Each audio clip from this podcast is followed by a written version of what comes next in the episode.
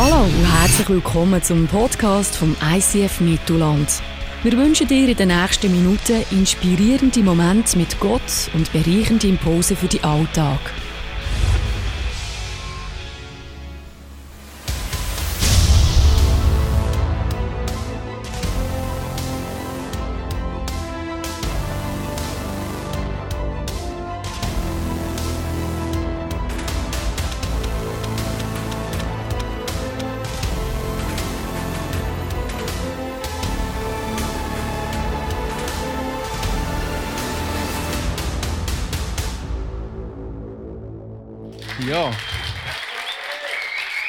Mörgeli zusammen.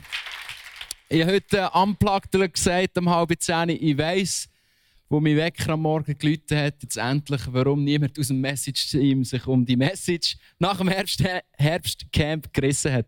Aber äh, es ist gut da zu sein, wir haben eine super Zeit gehabt und äh, wir haben gestern auch schon wieder eine Youth Planet Jugendarbeit gehabt, 16 bis 20 und äh, ich habe meine Teens geschrieben, also eine Verteilerliste, wo ich denen einmal schreibe und gesagt hey, kommt unbedingt wieder, es wird grossartig. Und da schreibt jemand, ah ja, ihr seid ja im Camp gewesen. Ähm, man hat so nichts gehört von euch. Äh, ist es gut gewesen? Äh, und habe ich mal zuerst geschrieben, ja, also wie meinst du das? Äh, grundsätzlich, wenn man ja nichts hört, ist das manchmal ein gutes Zeichen. Wenn die Schwiegermutter schon lange nicht mehr hat, ist vielleicht alles im Frieden. Ähm, oder dein Chef schon lange nicht mehr ins Büro gekommen ist oder so, dann läuft es wahrscheinlich. Äh, und dann hat sie gesagt, ja, weißt, ich habe auf Instagram habe ich keine Fotos von euch gesehen. Und du siehst die heutige Generation, wenn, äh, wenn sie das Gefühl haben, dein Leben läuft gut, dann äh, hast du gute Posts auf Instagram. Und dann habe ich gedacht, wie könnte ich ihr jetzt ein gutes Teaching weitergeben, dieser Person? Und äh, äh, bin lange in mich gegangen und dann äh, bin ich auf folgende theologische Antwort gekommen und habe geschrieben, weißt du, manchmal im Leben gibt es so Momente, wo du im Herbstcamp erlebst, die kannst du nicht einfach auf ein Bild reduzieren. äh, come on. Also. Äh, und, und, und das Zweite, was ich ihr geschrieben habe, und, und es gibt auch noch einen zweiten Grund, der ist noch viel tiefer. Manchmal im Leben führt dich das Leben an Orte mit ganz schlechter Internetverbindung. äh, und äh, so, das ist die erste Geschichte und ich möchte bei der Internetverbindung bleiben. Ähm, für die, die mich kennen, ich habe sehr gerne Football. Und äh, so ist auch der Sonntag im Camp natürlich wieder äh, Sunday ist Game Day, oder? Ähm, wieder ein Footballtag. Wir haben gewusst, die Celebration fährt um halb neun an. Das heisst, wir können noch bis etwa am Viertel ab acht, oder? Dann musst du noch vorlaufen und so, können wir Football schauen. Gesagt, getan, wir haben uns hier getroffen beim Luki Christen im Bungalow, das ist auch so ein Football-Freak. Wir haben angefangen, Football zu schauen. Und äh, super gewesen. Und, und während wir am Schauen sind, kommen ständig vibriert mein Handy. Ich dachte, ich lasse mich jetzt nicht ablenken, oder? Ich bin fokussiert. Ich, egal wer mir versucht bin in der Ferien, ich bin am Tanken, ich schaue gerade Football, höchst geistlich, spirituelle Übung am machen. Äh, es ist erzähl gut, oder? Und, ähm, und, und habe mich nicht abbringen lassen. Und dann so am Viertel ab 8 schauen wir auf die Tour und sagen, hey, es wäre glaub, langsam Zeit, äh, vorzugehen und so. Wir haben äh, den Laptop zugeklappt. Ich nehme mein Handy in die Hand und ich sehe, dass mir immer die gleiche Person geschrieben hat, nämlich Swisscom. Ihr Datenpaket ist aufgebraucht. Ähm, und ähm, es ist so gelaufen, ich habe gemeint, ich sei mit dem WLAN verbunden. Was ich aber war, ist mit meinem Handy. Und ähm, wir werden sehen, wie die Rechnung rauskommt. Ähm, was haben die zwei Geschichten gemeinsam? Es geht um Connection. Es geht darum, mit wem bist du verbunden. Weil je nachdem, mit wem du verbunden oder eben nicht verbunden bist, oder je nachdem, mit wem dass du meinst, du verbunden bist, hat es Konsequenzen für dein Leben. Und so ist es auch im Buch von Zacharia geht es eigentlich darum, mit wem bist du verbunden? Auf wer verlässt du dich in deinem Leben? Das ist die grosse Frage, die der Zacharia auch sich gestellt hat und in dem Buch thematisiert. Jetzt lass uns kurz in den Zeitenstrahl hineingehen, falls du neu da bist oder einfach äh, schon wieder vergessen hast von letzter Woche, wo wir uns in dieser Bestseller-Serie so ein bisschen befinden. Wir sehen, äh, das Volk Israel, sie sind in der Gefangenschaft in Ägypten. Vielleicht können wir da mal den Zeitenstrahl sehen. Und sonst sehen wir noch nicht. Anyway, mal, sie sind da in Ägypten, Gefangenschaft, 400 Jahre als Sklaven. Sie schreien zu Gott und sagen, hey Gott, rette uns aus unserer misslichen Lage. Und Gott führt sie aus der Gefangenschaft raus in die Freiheit. Ähm, und Klammer auf, das ist ein Prozess, wo Gott immer und immer wieder am tun ist und auch heute in deinem Leben möchte tun. Dort aus diesen Bereichen, wo du gefangen bist, dich in ein Verheißungsland, in das Leben, das er eigentlich für dich von Anfang an gedacht hat, hineinzuführen. Unterwegs gibt er ihnen die zehn Gebote äh, mit. Du siehst zwei Gesetztafeln. Eine klärt Beziehung zu Gott und die andere klärt Beziehung zu den Menschen. Weil Gott ist ein Gott, der nicht nur an sich interessiert ist, sondern er ist auch daran interessiert, das Leben untereinander zwischen dir und deinem Nachbar, zwischen dir und deiner Ehefrau, zwischen dir und deinen Kids und wer auch immer darf harmonieren.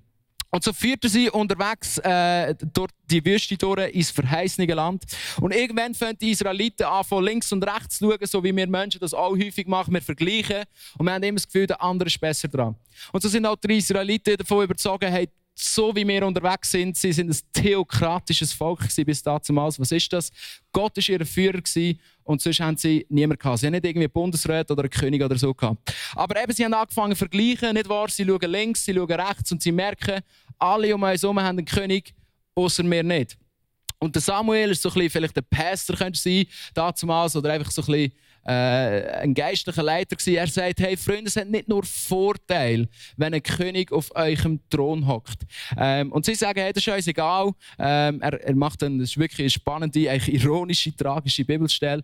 Er würde es sprengen, die auszuweiten. Ähm, musst du selber nachlesen, irgendwo im Samuel. Ähm, er bringt ihnen etwa zehn Argumente dagegen, wirklich, was alles Schlimmes wird passieren, wenn sie Gott, äh, Gott aufgeben und einen König annehmen. Und sie sagen am Schluss so, hm, wir wollen trotzdem einen. Gut, ähm, Dir geht es vielleicht so mit deinen Kindern, oder? Manchmal. Und äh, sie entscheiden sich für einen König, auch hier eine ganz spezielle Königswahl, oder? Es ist eine tiefe Frage, wer wird unser Anführer?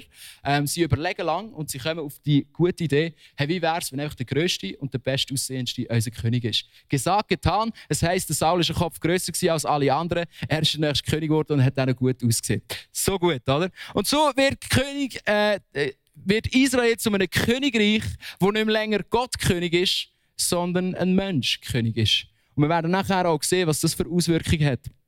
Eines Tages sind sich die Könige oder die Anwärter auf dem Thron nicht mehr ganz einig, wer jetzt wirklich verdient hat, auf dem Thron zu sein.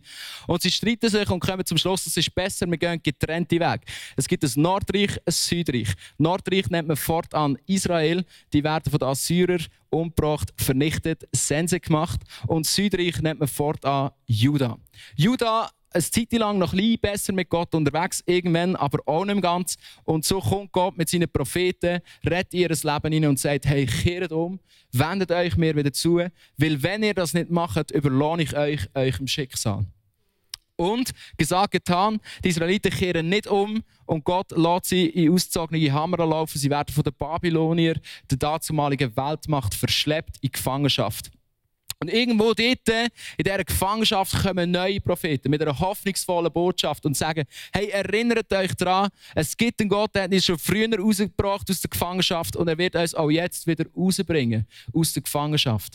Und vielleicht bist du da und das ist deine Situation, du bist irgendwie mit Jesus, hast du viel Freiheit erleben, aber du merkst irgendwo in gewissen Bereichen hast du dich vielleicht wie eingefangen und bist, bist, bist irgendwo angestanden oder kommst nicht weiter. Hey, Gott kann dich auch heute noch wieder zurück aus seiner Gefangenschaft bringen in die Freiheit. Und so führt Gottes Volk einen Teil von dem übrig gebliebenen Volk zurück nach Jerusalem. Sie fangen an, den Tempel wieder aufzubauen und Stadtmauern.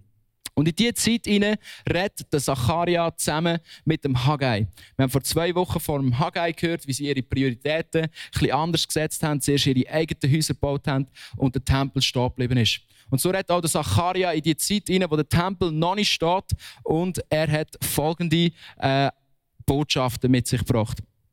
Bevor wir vielleicht, äh, ein Bild mitgebracht, wie der Zacharia so ein bisschen aussieht. Du merkst, es ist sehr komplex. Und äh, das war dann der zweite Grund, wo ich begriffen habe, warum dass niemand im Message-Team über Zacharia preachen ist wahrscheinlich einfach so gewesen, ähm, ja gut, das tue ich mir nicht an. Und ich habe das gelesen und, und du siehst da die Achterbahn. Und wenn du, wenn du den Zacharia lesest, dann denkst du, hey, was hat der zum Morgen gefressen? Vielleicht kennst du so Leute, die, ähm, vielleicht kann man es ausblenden, sonst schauen alle Leute auf. Ähm, Vielleicht kennst du die Leute, es gibt ja unterschiedliche Arten zu kommunizieren, oder? Es gibt so die Leute, wenn du sie etwas fragst, das sind so, ich verweigere jede Antwort Kommunikatoren. Also kannst du sagen, hey, findest das Wetter auch schön? Das ist ihre Antwort, oder? Der Vorteil von solchen Leuten ist, du vergisst garantiert nie, was sie gesagt haben. Weil wenn sie mal etwas sagen, dann äh, ist es schon fast ein Wunder, oder? Dann gibt es so, was ich sage, so die Einweg- oder Ein-Wort-Kommunikatoren. Das sind die, du fragen, hey, wie hast du das Herbstheim erlebt? Gut, ist ist das Wetter gut gewesen? Ja. Ähm, Hast du Hunger? Ja. Gehen wir nachher essen? Ja. Okay, alles klar, oder? Der Vorteil von solchen Leuten, sie sind sehr klar, sehr effizient. Ähm, ist eigentlich eine gute Art zu kommunizieren manchmal. Ähm, dann gibt es die, so wie du und ich natürlich, wir reden ganz normal miteinander, wir können eine Konversation führen. Dann gibt es die vierte Art von Kommunikatoren. Das sind so die, du fragst sie etwas und sie erzählen dir mehr, als du eigentlich hättest wissen Also du fragst, hey, äh, schönes Wetter für uns. Und sie ja, hey, du glaubst mir nicht, was gestern passiert ist und mein Leben. Und dann erzählen sie alles und du denkst, okay, so detailliert habe ich es gar nicht wissen, aber merci. Ähm, und dann gibt es so die fünfte Art von Kommunikatoren. Und böse Zungen behaupten manchmal, dass ich die Gabe von dieser Kommunikation auch habe. Ich streite es ab, aber der Zacharia hat sie definitiv gehabt. Und das sind die sogenannten Ping-Pong-Kommunikatoren. Wenn du einen Ping-Pong-Kommunikator fragst, hey, was denkst du, schön Wetter für uns? Sagt er, hey, die Musik gestern in der Disco war sensationell. Und du schaust ihn an und denkst, äh, wie bitte? Er sagt, ja, weißt, ich habe rausgeschaut, ich habe das schöne Wetter gesehen. Es hat mich erinnert an das Herbstcamp. Dort bin ich am Strand gelegen, es war die gleiche Sonne, gleich schönes Wetter. Gewesen. Ich habe ein Lied in meinem iPod gelassen, das war I Got a Feeling. Gewesen. Gestern bin ich im Ausgang, gewesen, der DJ hat das gleiche Lied gespielt und dann hat es mich daran erinnert, dass gestern ein guter Abend und ein guter DJ war. Und darum ist doch ganz klar, dass ich jetzt auf den Schluss komme. Du stehst dort und sagst, was ist mit dir nicht gut? Und der Zacharia ist so ein Buch. Und als ich das gelesen habe, ich so gedacht, also, also, wo ist deine Struktur? Oder? Ich bin ja auch manchmal nicht so strukturiert, aber, aber er hat gar keine. Also lass uns das Bild nochmal anschauen, dass du das äh, so ein bisschen mitbekommst. Ähm, er fährt an und redet irgendwie über Vergangenheit. Hey, es ist nicht gut, was wir früher gemacht haben. Das ist noch okay. Oder lass uns aus den Fehlern von anderen lernen.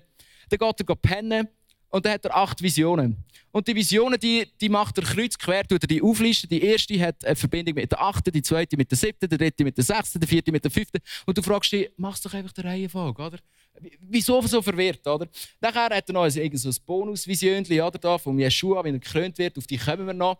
Dann äh, erwähnt er, dass mal Jesus wird kommen und so, kommen all diese Sachen, oder er wird auf dem Esel reinreiten, er wird für 30 Münzen verkauft werden. Aber, kleines Detail, er erwähnt ja dann nicht, dass Jesus plötzlich weggehen oder? Und so schreibt er nachher nochmal und jetzt kommt Jesus nochmal und du denkst, Herr, ist doch schon gekommen, wieso kommt er jetzt nochmal? Hä? Er lässt das einfach weg, dass er jetzt halt aus Versehen kurz weggegangen ist. Wenn du dich fragst, wieso ich so gut zeichnen kann und wie ich das geschafft habe, alles auf eine Folie zu reduzieren, ich weiß, Gott ist gross. Nein, ähm, ich werde an dieser Seite eine Schleichwerbung machen, thebibleproject.com. Es wird im Podcast hier unten nachher eingeblendet sein. Ähm, das sind Leute, die die Vision haben, die Bibel wieder ab Menschen zu bringen und verständlich, dass du den grossen, das große Bild von jedem Buch aus der Bibel kannst. Also das, was wir als Bestseller-Serie machen, haben sie uns jetzt schon ein bisschen Vorarbeit geleistet. Es gibt es auf Englisch komplett, auf Deutsch sind sie vorzu jetzt dran am Übersetzen. Also vielleicht ist das für dich ein neuer Zugang, die Bibel zu entdecken. Und so habe ich, äh, ich habe leider in der Vorbereitung ist mir das Video viel zu spät in. Also habe ich einfach mal dort angefangen, wo man anfängt, wenn man ein Buch muss präsentieren muss. Man fängt es einfach mal an zu lesen. Und da Trick, wenn du mal lesest, die Bibel ist grundsätzlich nicht geschrieben für deinen Kopf, sondern für dein Herz. Und wenn du lesest, dann kann es sein, dass manchmal gewisse Sachen plötzlich so aufploppen und du merkst, das redet zu meinem Herz. Und ich werde dir zwei, drei Sachen mitbringen, die ich auch entdecken und die ich glaube, auch heute noch in unser Leben reden und überhaupt nicht als Testament veraltet oder so ist, sondern im Gegenteil relevanter als je zuvor. Das erste Nugget, das wir herausnehmen können, ist, was Gott startet, das bringt er auch zu Ende. Lass uns lesen. Zacharia 1,6.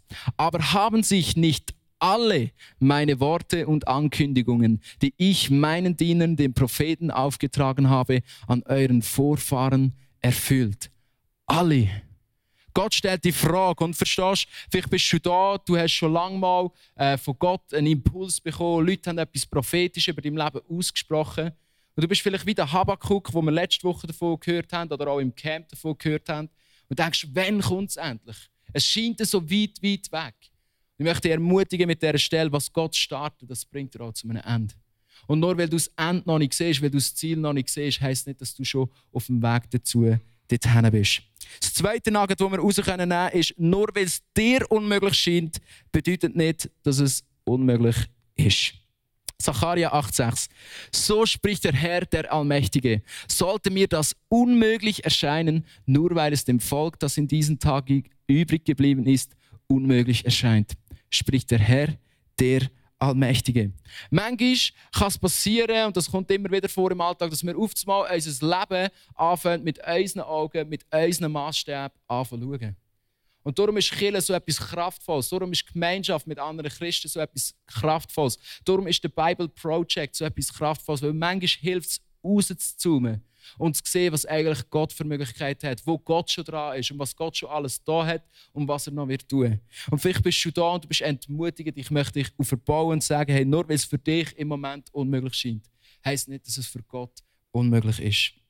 Das dritte Nugget, das wir rausnehmen können, alles, was mal gross wird, hat klein angefangen. Sacharja 14.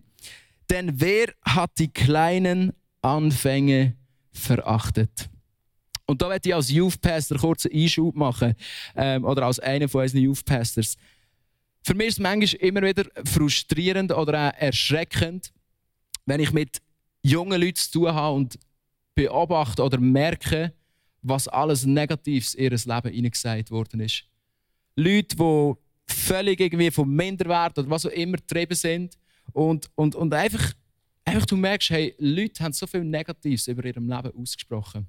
Und heute sind ganz viele Eltern da. Und einfach als Youth Pastor, ich kann euch eins sagen, im Herbstcamp haben wir das schon ein bisschen sichtbar haben. Die nächste Generation, die kommt, das rebelt, ich sage es euch. Und, und auch die, die jetzt schon unterwegs sind, die, die wollen Vollgas geben. Aber was solche Leute brauchen, sind geistliche Väter, sind geistliche Mütter, die sie an das erinnern, was Gott über ihrem Leben ausgesprochen hat. Und nicht an das, was dich die Welt jeden Tag erinnert.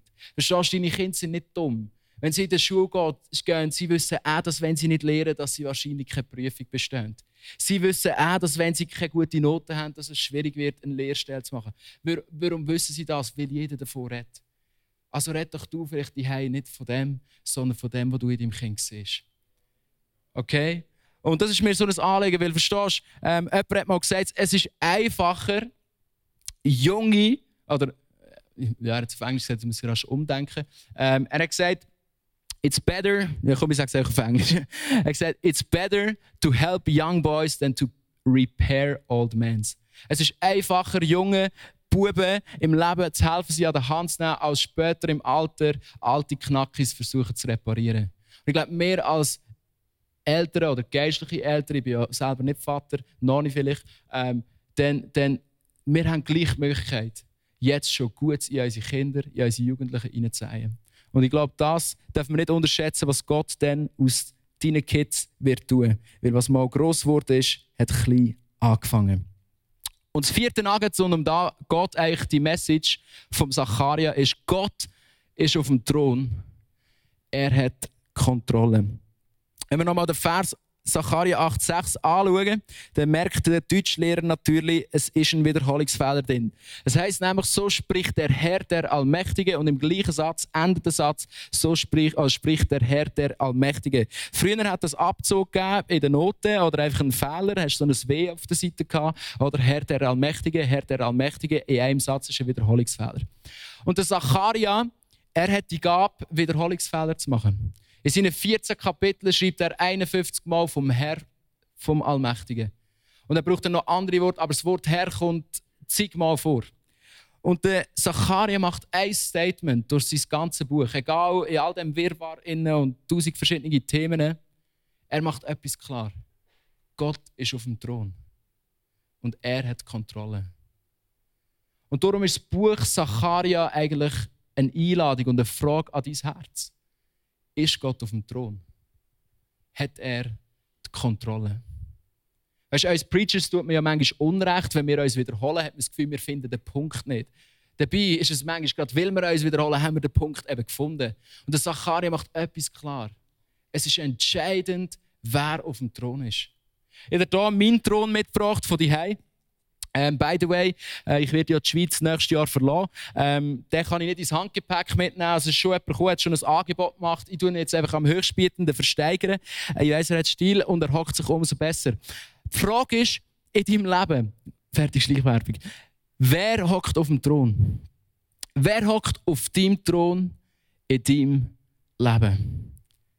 Und der Grund, glaube ich, warum der Zacharia die Message hervorgehoben hat, der Grund, warum er so, dass immer wieder in all diesen Hickhack, tausend verschiedenen Themen, die er anreißt, immer wieder das der rote Faden durchkommt, ist folgender Punkt. Du und ich, wir ernten den Lohn von dem auf dem Thron. Und darum ist es so entscheidend, wer auf dem Thron ist. Der Zacharia bringt die Bilder, wie Jesus kommt und er sagt seinen Leuten, schaut Freunde, am Ende vom Tag, das alles, das Reich von Gott, das kann nur abbrechen in unser Leben, wenn wir zulassen, dass Gott auf dem Thron ist. Und leider, leider sieht der Zacharia voraus, dass die Juden das Geschenk von Jesus nicht werden annehmen. Er sieht voraus, dass sie der gute Hirt, der kommt und will seine Schafe wieder sammeln, wo das Reich von Gott zu ihnen bringen, dass sie ihn werden ablehnen. Aber Zacharia sieht auch, dass eine neue Generation, eine andere Generation wird kommen, wo wird sagen, wir wollen, dass der gute Hirt auf unserem Thron ist. Weil du und ich, wir ernten den Lohn von dem auf dem Thron.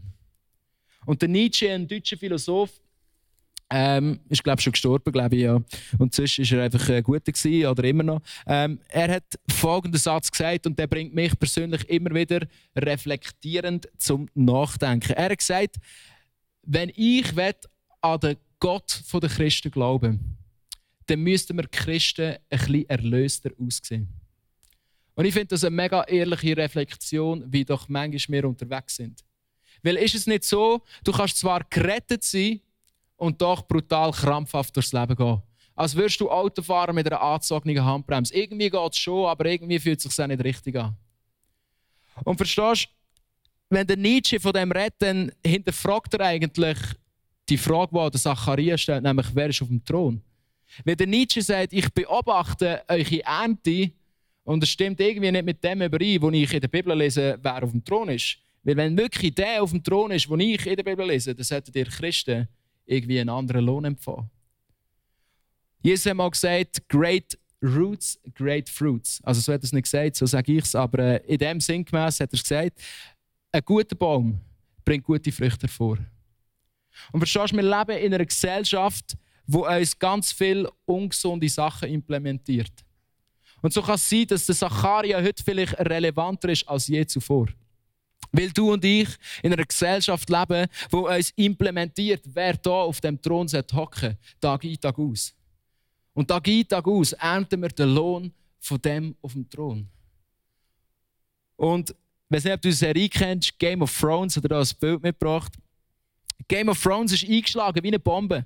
Ist eine Serie, kurz zusammengefasst, was du sie nicht kennst, es, wie es der Name schon sagt, Spiel der Throne oder äh, Spiel des Throns. Ähm, es gibt einen eisernen Thron und jeder will dort drauf. Und in deinem Leben ist es genau gleich. Es gibt einen Thron von deinem Leben und es kann nur jemand drauf sitzen. Und dann gibt es die Häuser, die darum streiten, die sich Gründe einschlagen und jeder will auf den Thron kommen, Verschwörungstheorien etc. Einfach halt, was es braucht, dass du weiterhin schaust und dass es spannend bleibt. Aber eigentlich hat Game of Thrones so gut auf den Punkt gebracht, um was es in deinem und meinem Leben geht.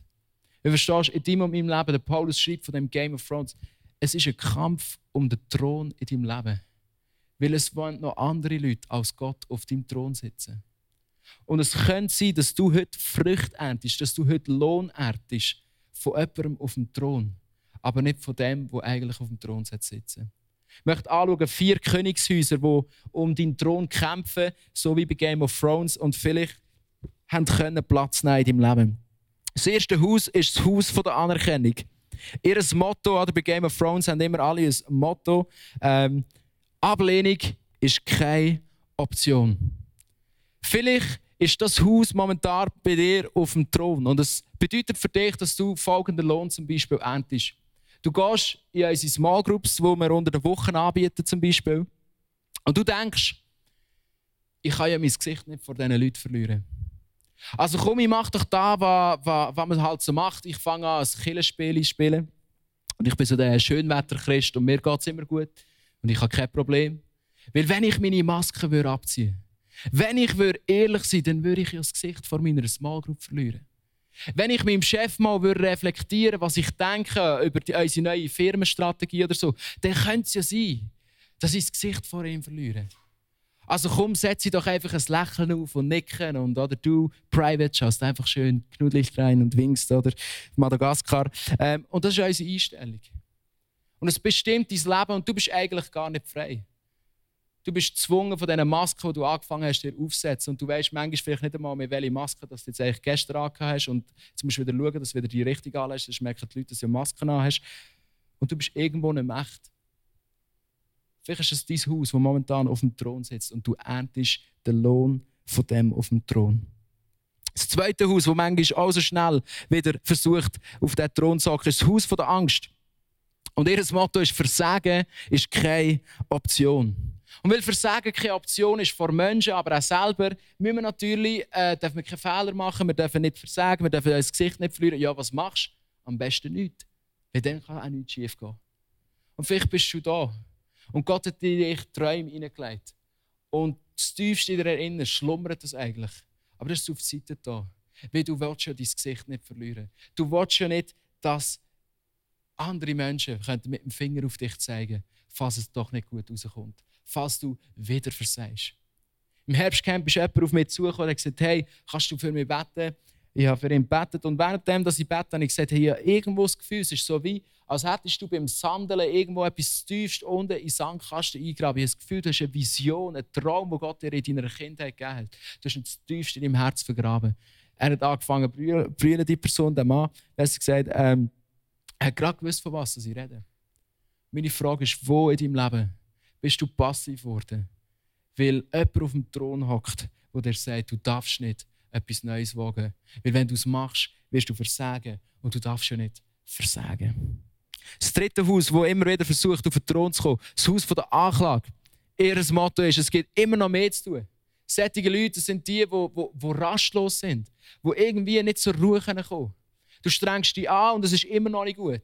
Andere sind immer noch besser und du musst immer mehr machen und immer mehr machen und immer noch mehr. Und es knechtet dich und du merkst, ich bin heute da und ich ernte den Lohn von dem auf dem Thron. Die Anklage ist bei mir auf dem Thron und ich bin ständig getrieben, besser zu sein, schöner zu sein oder was auch immer. Letztes Haus, das Haus vom Appetit. Wir holen uns das, was wir wollen. Und schaut, wie häufig machen wir das? Und sind wir doch ehrlich, der Punkt ist, der Teufel versucht dir glauben zu lassen, dass du gesättigt bist. Aber ich sage immer, Sünde ist wie Essen in McDonalds. Es schmeckt gut von der Distanz. Es sieht super aus, wenn du es anschaust. Es isst sich so gut und geht super gut im Magen runter. Es ist so richtig fein, sind wir ehrlich. Aber wenn du den McDonalds verlässt, lässt dich ungesund zurück und du hast wieder Hunger auf mehr. Weil du merkst nach fünf Minuten, ich bin wieder hungrig. Und das ist doch genau das, wo häufig der Teufel ist, wenn er mit unserem Appetit uns gelöscht kann. Immer wieder holen wir uns Sachen und merken, eigentlich versuchen wir etwas zu sättigen, wo das gar nie wird schaffen. Und du bist heute da und du bist nicht gesättigt. Das ist deine Frucht. Und du versuchst krampfhaft gesättigt zu werden. Oder eben das Haus der Anklage. Du bist rastlos, du versuchst zur Ruhe zu kommen, aber alles, was du machst, scheint sich nur noch mehr auf dich aufzuladen. Der Zyklus von all diesen vier Häusern ist eigentlich letztendlich immer der gleiche. Ich mache, damit ich habe, damit ich bin. Ich gehe in die Small Group und ich tue so, als wäre alles okay. Weil wenn ich das mache, dann habe ich kein Problem. Und wenn ich kein Problem habe, dann bin ich angenommen, dann bin ich geschätzt, dann lieben mich die Leute so, wie ich bin. Aber sind wir mal ehrlich, ich weiß nicht, wie es dir geht, aber ich habe gemerkt über all die Jahre rein, das ist so auspowernd. Es ist so anstrengend, immer zu tun, damit ich kann, damit ich bin. Weil es hat so kurz hin. Und vielleicht kennst du das Spiel, vielleicht kennst du das Game of Thrones. Es ist wirklich ein Spiel in deinem Leben.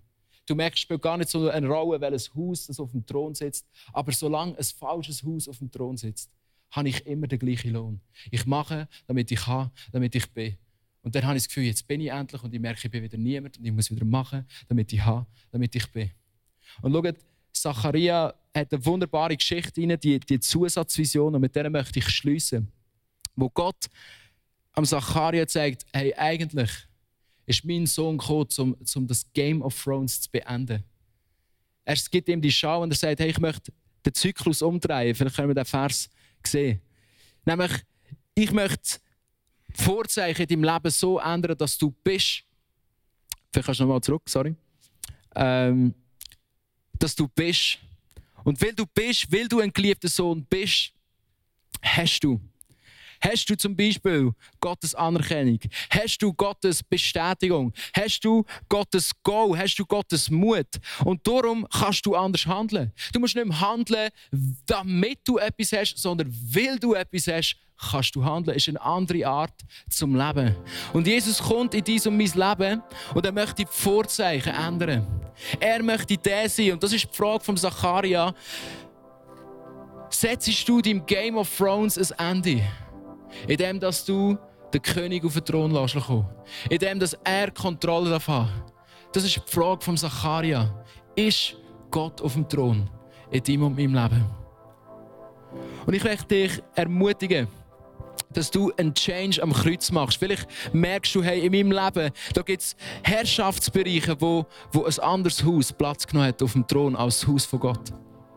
Vielleicht ist es die Anklage und du merkst, hey, ich muss immer noch mehr machen, ich betriebe. Und alles, was ich mache, es ist wie Sand zwischen den Fingern, es zerrinnt mir und, und ich muss einfach noch mehr leisten, sei es im Job oder wo auch immer. Finanziell, hey, es lenkt nie, ich muss immer mehr haben, immer mehr haben. Vielleicht bist du da und du merkst, hey, irgendwo, ich habe angefangen, Masken aufzusetzen.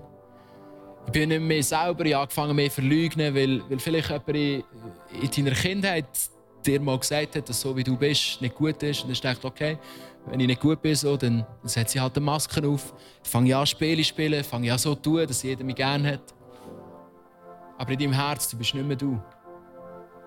Oder du merkst, du bist da und du, du, du hast in all dem Innen irgendwo Kraft verloren, du bist passiv geworden, du hast die Lust verloren. Weil jemand auf dem Thron ist und es ist nicht Gott. Und Zacharia malt uns ein Bild, was, was Jesus für dich und für mich Jahre später erst am Kreuz wird tun. Wir haben es jetzt schon erleben ähm, Und er malt das Bild, was passieren wird durch den Tod von Jesus am Kreuz. Lass uns eintauchen in die Geschichte. Zacharia 3, genau. Dann zeigte der Herr mir Jeschua, den hohen Priester, der vor dem Engel des Herrn stand.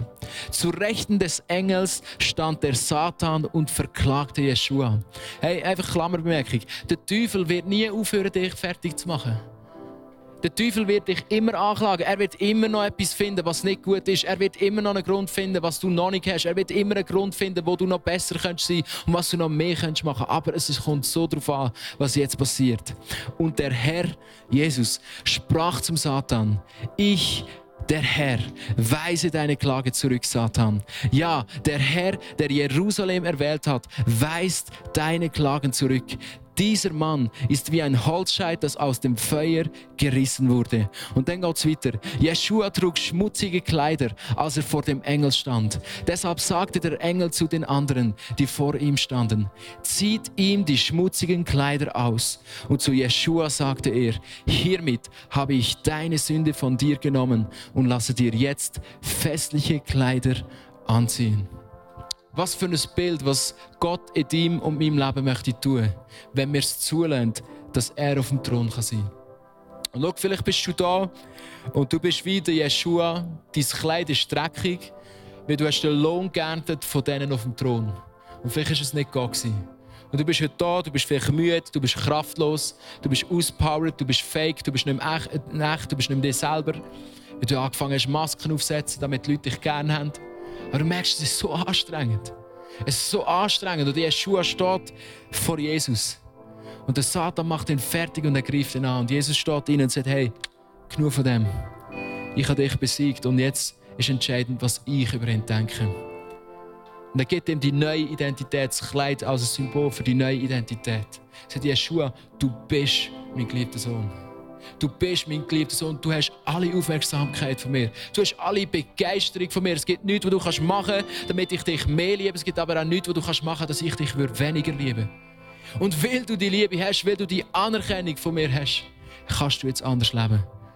Was für eine Botschaft, liebe Freunde. Und die Frage ist, wo brauchst du heute an dem Morgen so einen Tausch am Kreuz? Wo du sagst, Gott, da bin ich, ich tausche mein altes Königsein ein, ich gebe mein altes Gewand von dieser alten Herrschaft ab und ich empfange deine neue Herrschaft über mein Leben.